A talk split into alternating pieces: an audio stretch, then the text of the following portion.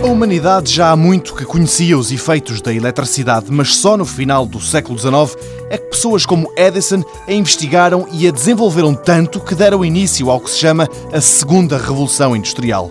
Hoje, lembra Vítor Costa, professor na Universidade de Aveiro, tudo seria diferente sem toda esta investigação e os efeitos que ela teve. O desenvolvimento sustentado e, sobretudo, o desenvolvimento conforme o entendemos, ele tem subjacente a utilização da energia. Não podemos viver sem energia para os transportes, não podemos viver sem energia para os serviços, temos também uh, toda a indústria transformadora e temos cada vez mais a questão das comunicações, que é o experimento.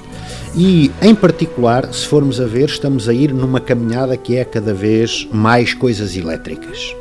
A eletricidade não é um fim em si mesmo, a eletricidade é apenas um meio.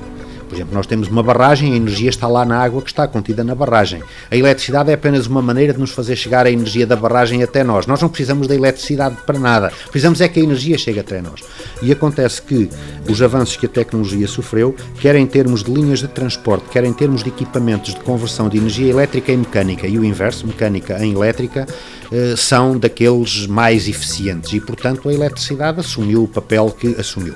Interessa ainda dizer que vivemos uma era de miniaturização das coisas e efetivamente os dispositivos elétricos e mais ainda os dispositivos eletrónicos são aqueles que, os únicos diria mesmo, que se coadunam com essa miniaturização a que vimos assistindo. Seria impensável termos um telemóvel como os conhecemos hoje, com múltiplas funções, ou um computador portátil, se não fosse eletrónico. Pelo menos eu não o consigo visualizar. Daqui por 100 anos será uma grande asneira, ou aquilo que eu estou a dizer, mas pelo menos no panorama atual eu não veria que fosse de outra maneira. Daí a importância que a eletricidade teve e hoje não conceberíamos a vida sem eletricidade. Desde a lâmpada até ao pacemaker, tudo gira à volta da energia elétrica. Na América, Benjamin Franklin, um dos nomes maiores da investigação da eletricidade, é quem dá a cara às notas de 100 dólares.